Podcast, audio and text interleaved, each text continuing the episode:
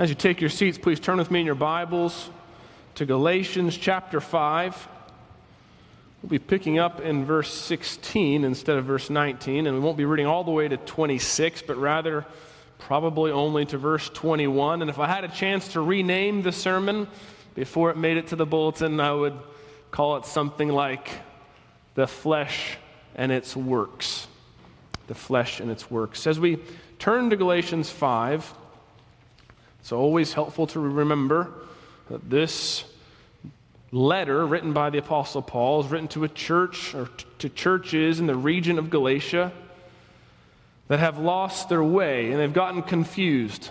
Confused both theologically and practically. Theologically, we've put most of our emphasis there that they have confused the doctrine of justification by faith alone. They've allowed in some works. So it's no longer by faith alone, but by faith plus works.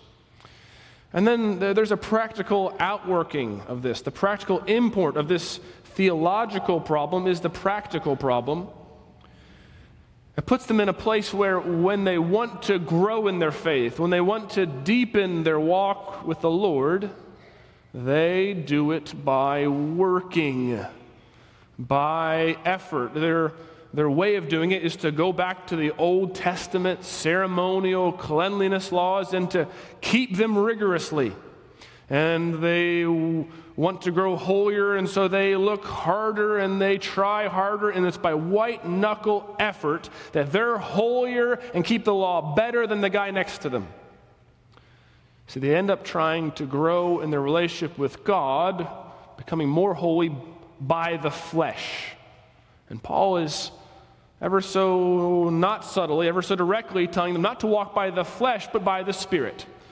So this is what we pick up in Galatians 5 and verse 16, reading through verse 21. Paul says, But I say, walk by the Spirit and you will not gratify the desires of the flesh.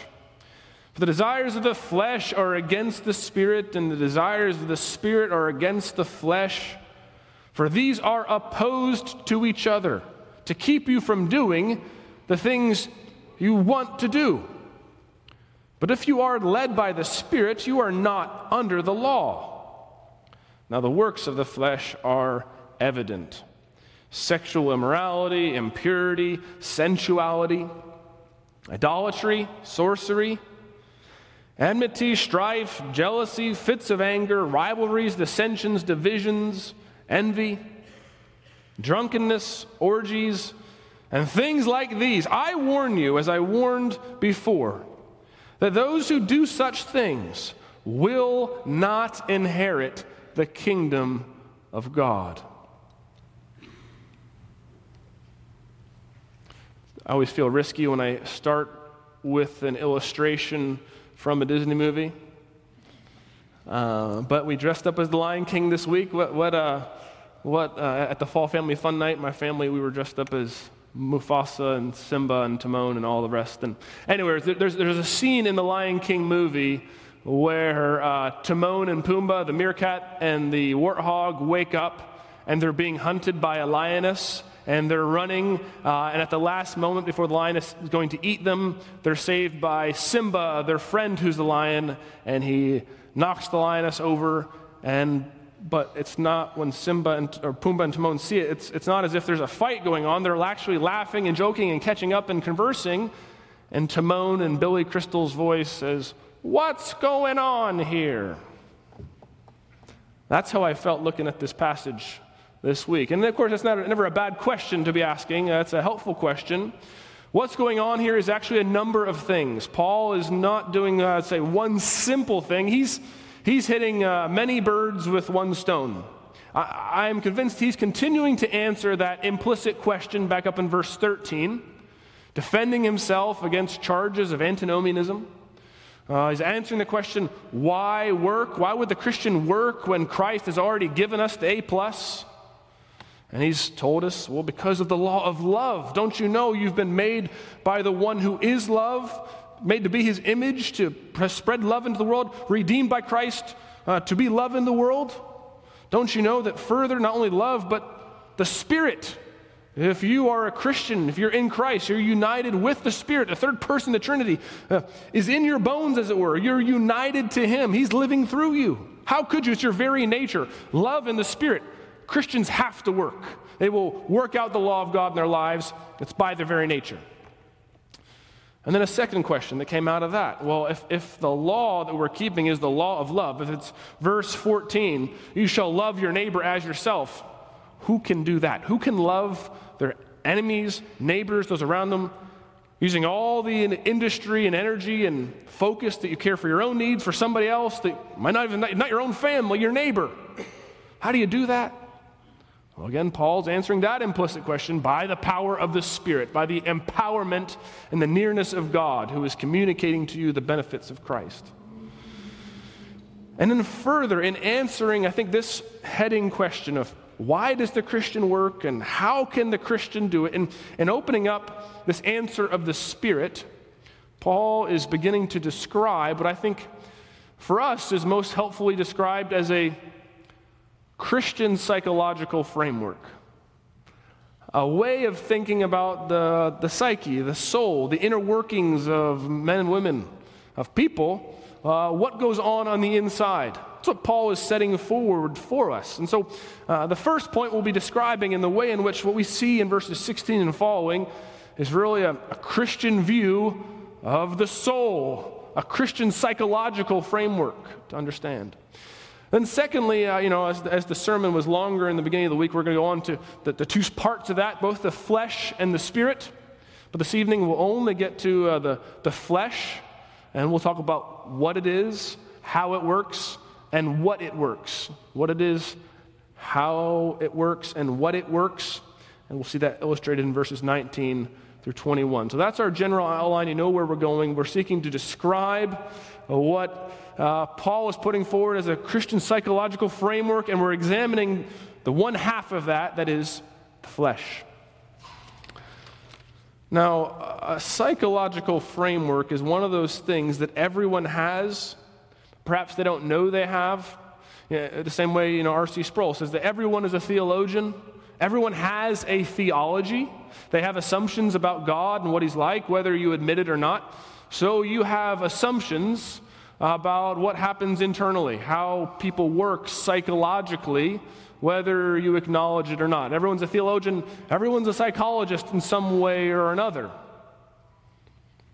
And indeed, when Sigmund Freud and Carl Jung and others began to popularize the study of the soul or psychology, and they began to theorize about why people do what they do, they sought to bring all the tools of enlightenment empirical, scientific examination and codification to bear. But of course, with one small caveat, one assumption, uh, among many, I suppose, that uh, the Bible would be merely uh, another a, a data point instead of what it claims to be and what Christianity claims to be, what Christ claims to be. That is the Word of God. That uh, they wouldn't come to the Bible, of course, seeking to understand what goes on inside us, but would rather observe it and make a scientific framework from which to understand it. Uh, they would say, of course, the Bible is non scientific and uh, not a helpful authority.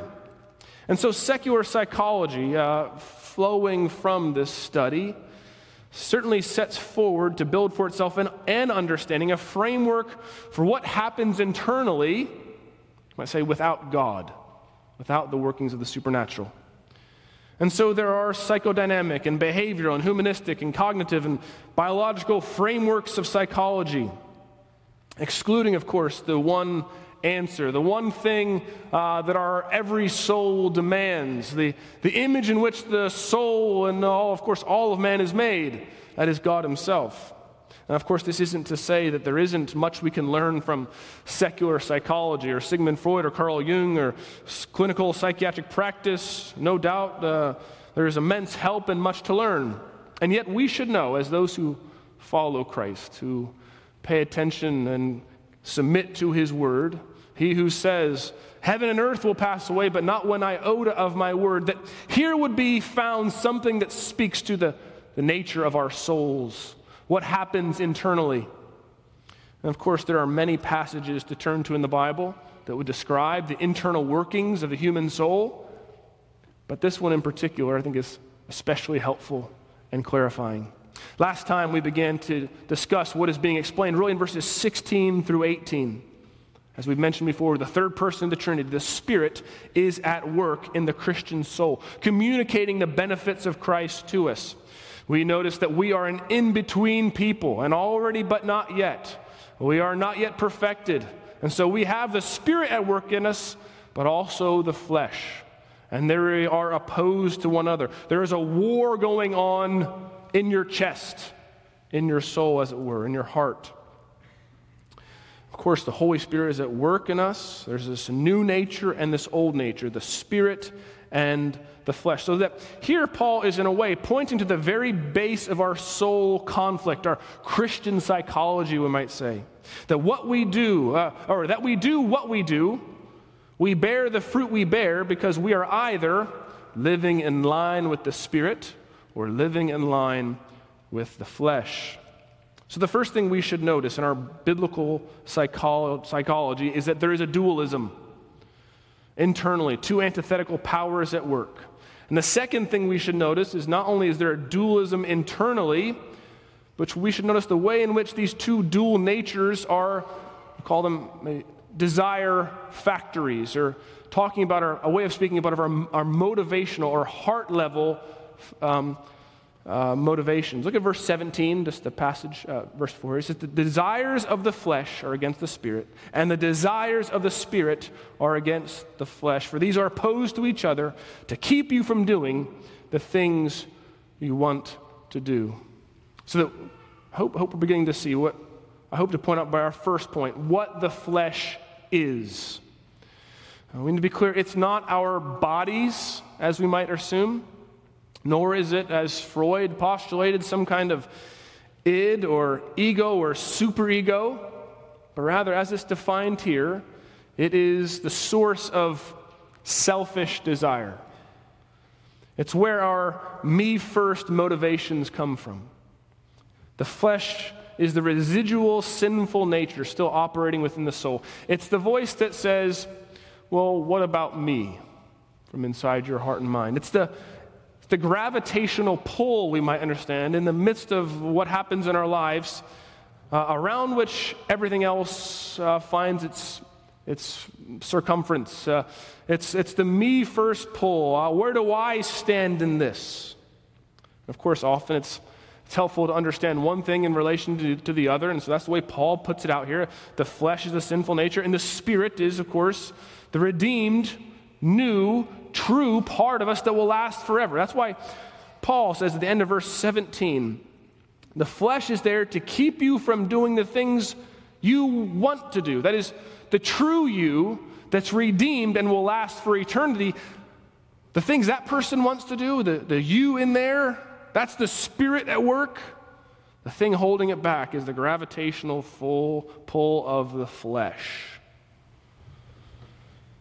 The Spirit, in contrast, is the born again, Holy Spirit inspired. The you that has not self as the gravitational center of our universe, but God.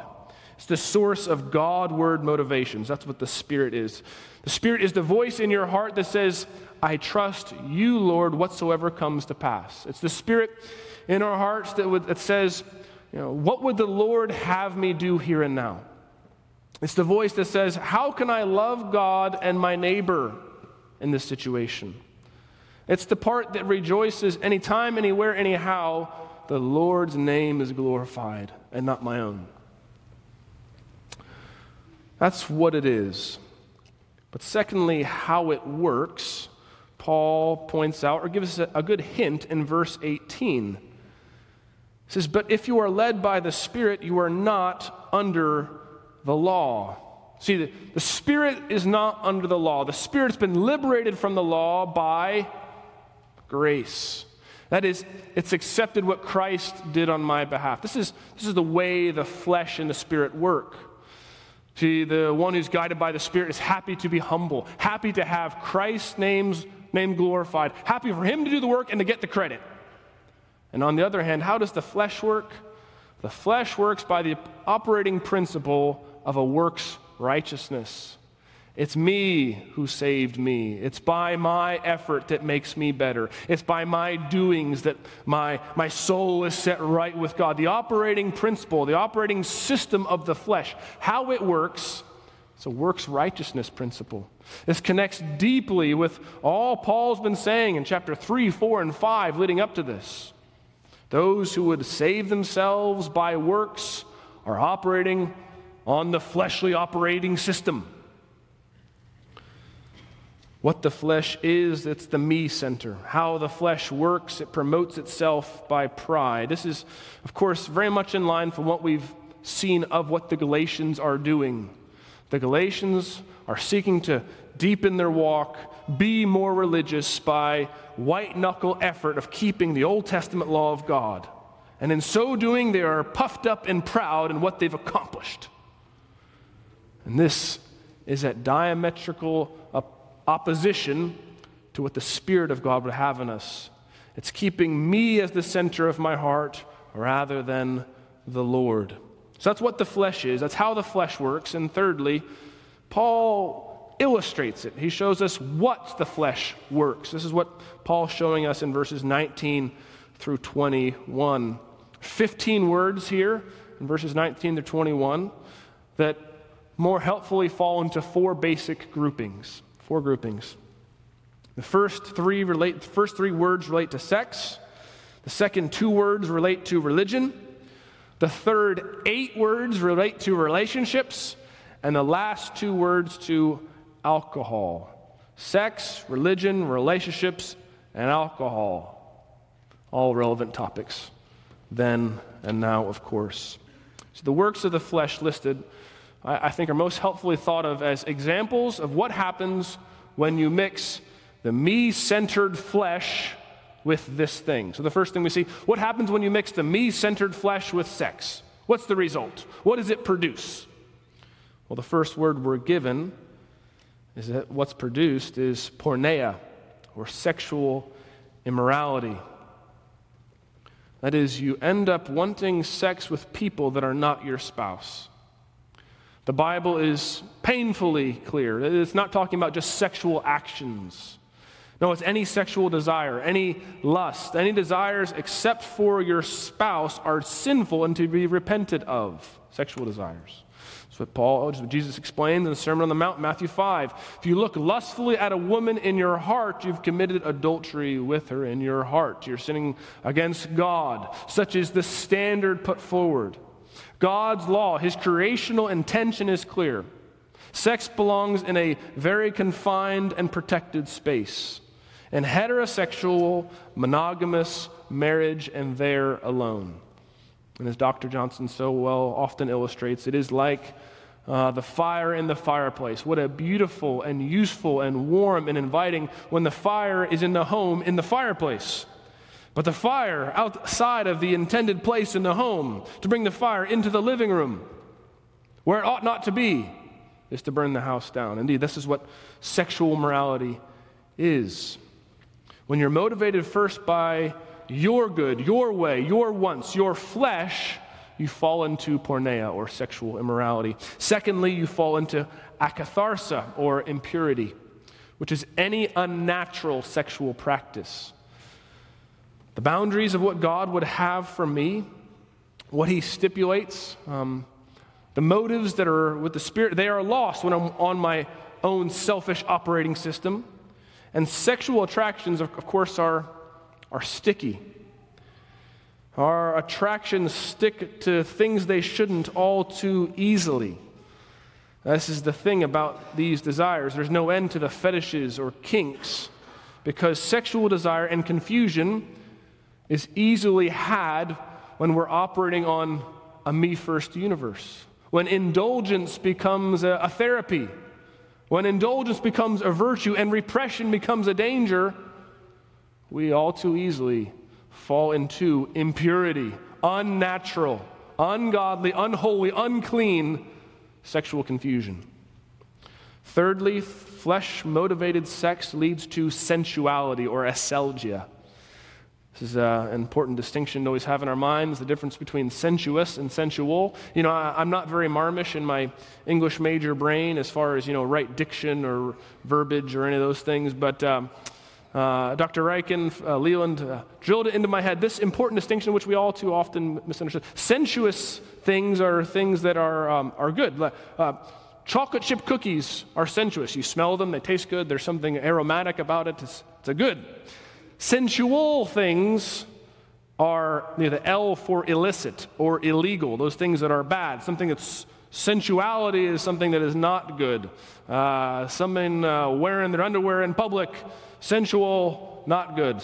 Chocolate chip cookies, sensuous, good.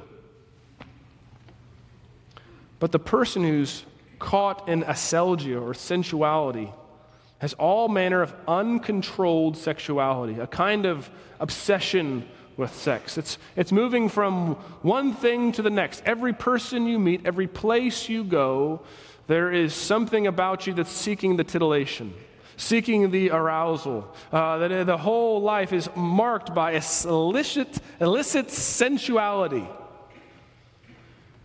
You see, Working according to the flesh as it relates to sex produces the opposite of what sex is meant to be. Instead of an exclusive, meaningful, beautiful act of intimate, self giving, covenantal love, it becomes an act meant to scratch an itch or to slake a thirst for only a moment, which of course only increases it the next time because of this is the nature of sex itself and any other high we would ever pursue. There's a law of diminishing returns. Each time you need something harder, riskier, naughtier, until you wake up in unspeakable perversion. And of course, what's true of individuals is true of a civilization and as a culture. Here we are.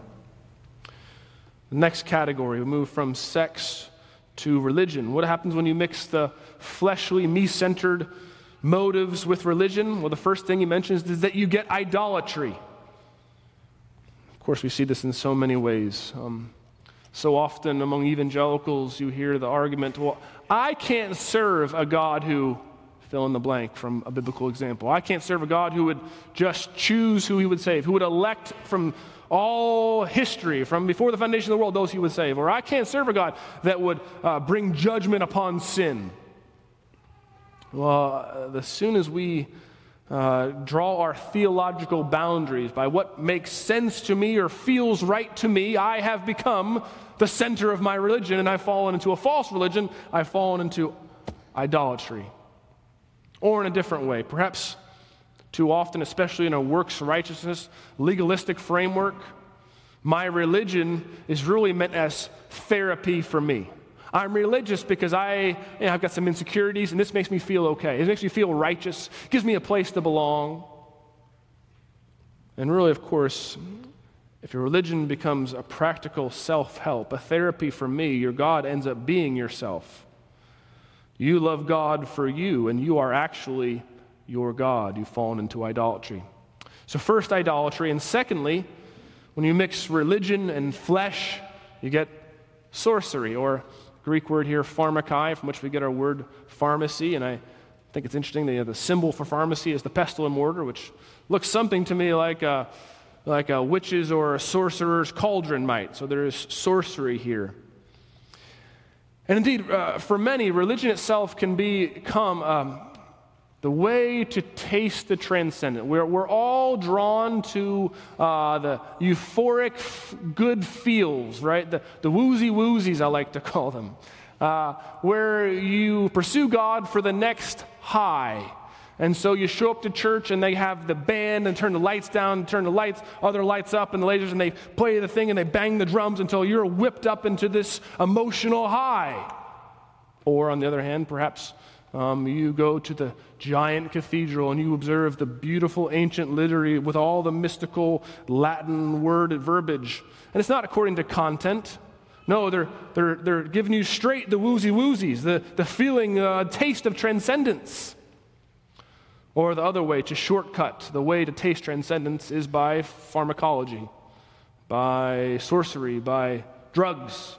You can take the peyote, you can go on the LSD trip, you can take the thing that touches divination without any content or any true love or knowledge of God. It's about me and how I feel and how I'm feeling. And that's really what I'm pursuing in my religion. It's a fleshly centered desire. So we see if you mix flesh and sex and flesh and religion, the next category, what happens when you mix fleshly me motives with our relationships? Well, when that happens, you get the mess of these eight descriptors in verse 20, starting with enmity. You get enmity, strife, jealousy, fits of rage, rivalries, dissensions, divisions, and envy.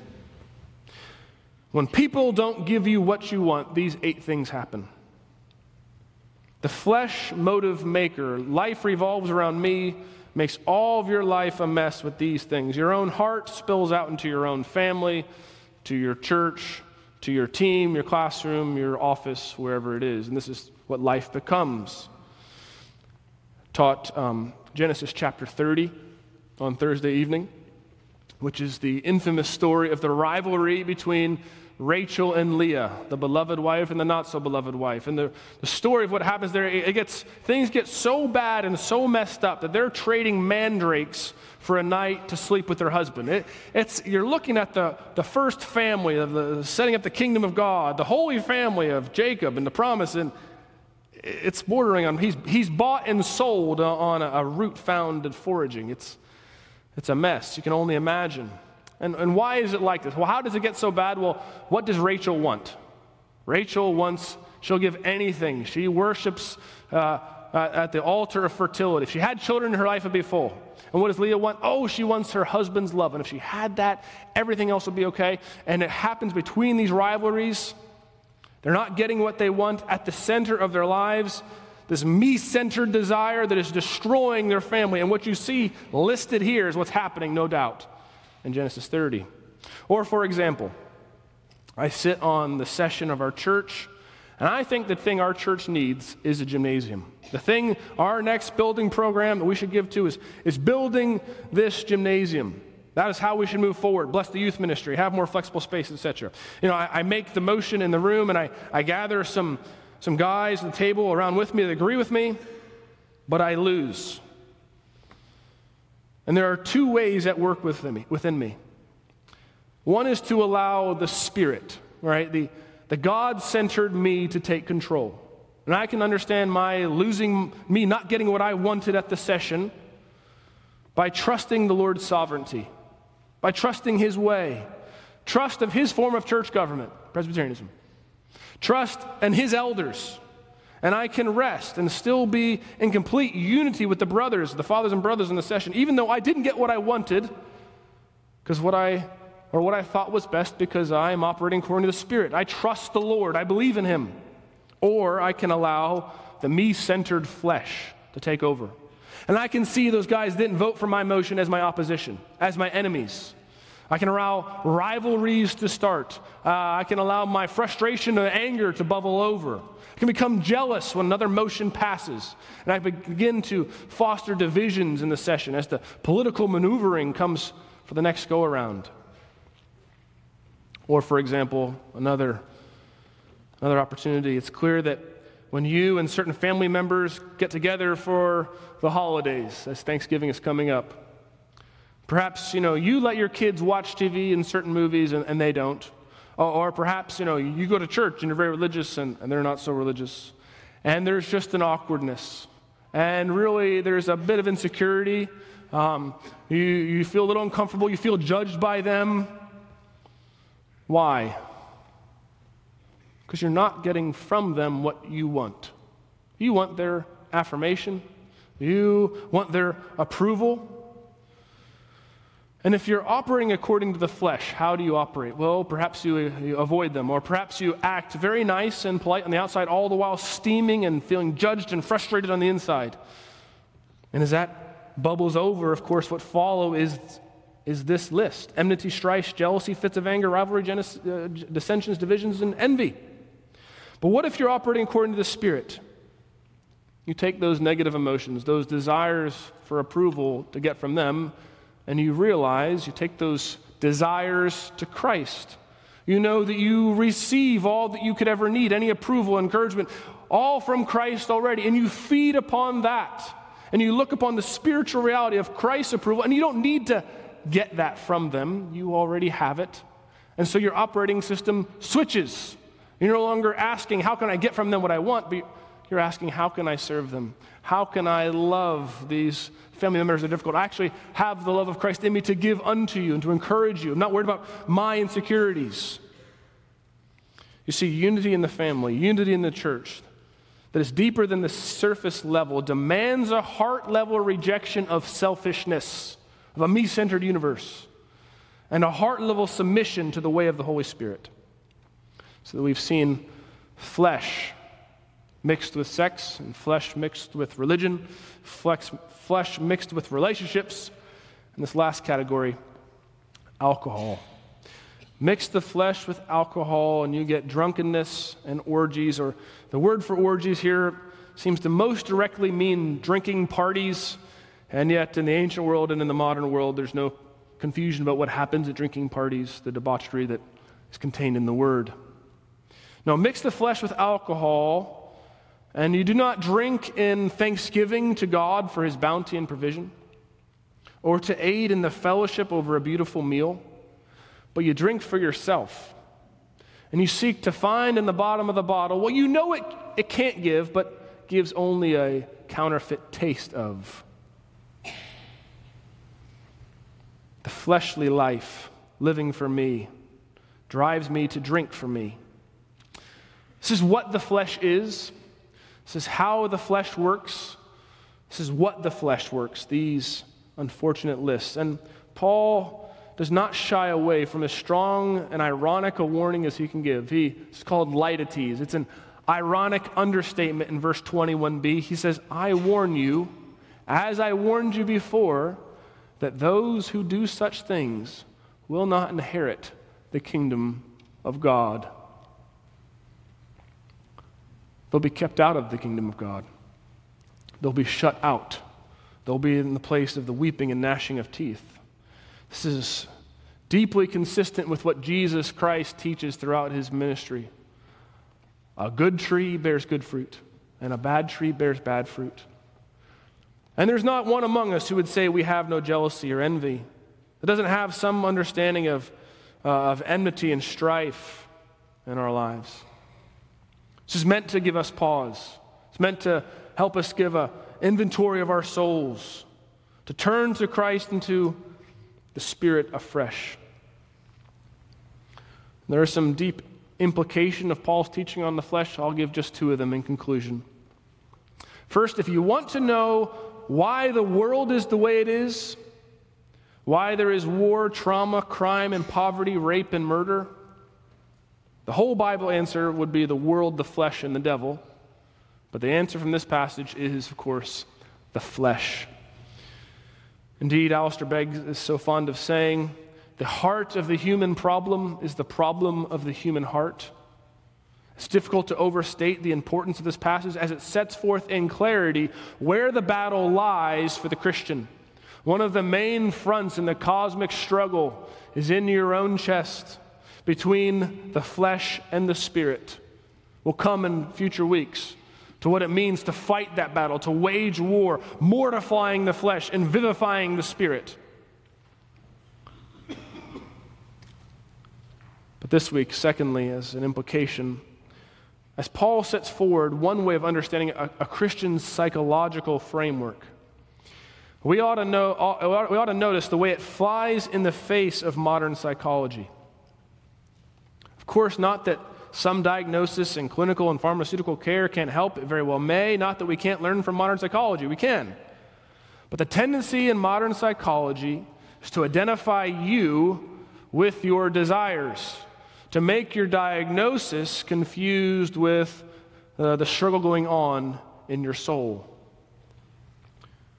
You are not your sexual desires, and your diagnosis does not absolve you from your own personal responsibility to live with the help of the Spirit. You deal with sexual desires for someone else's spouse, or for another woman, or for another man, or other confused, disordered sexual desires, that does not mean you are a homosexual. That does not mean you are gay or lesbian or bi or trans. That means you deal with sexual immorality. That means you deal with sensuality. It means you have desires in your heart that need to be mortified.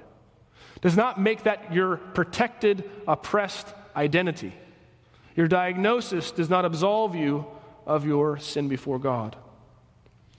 There is no such thing, we might say, as a trans person. But there are people who deal with deep jealousy of what the other gender might have. We ought not fear, in some ways, as I, as I did at one point in my life, that my children would, would be gay or lesbian. No, uh, they will surely deal with confused sexual desires.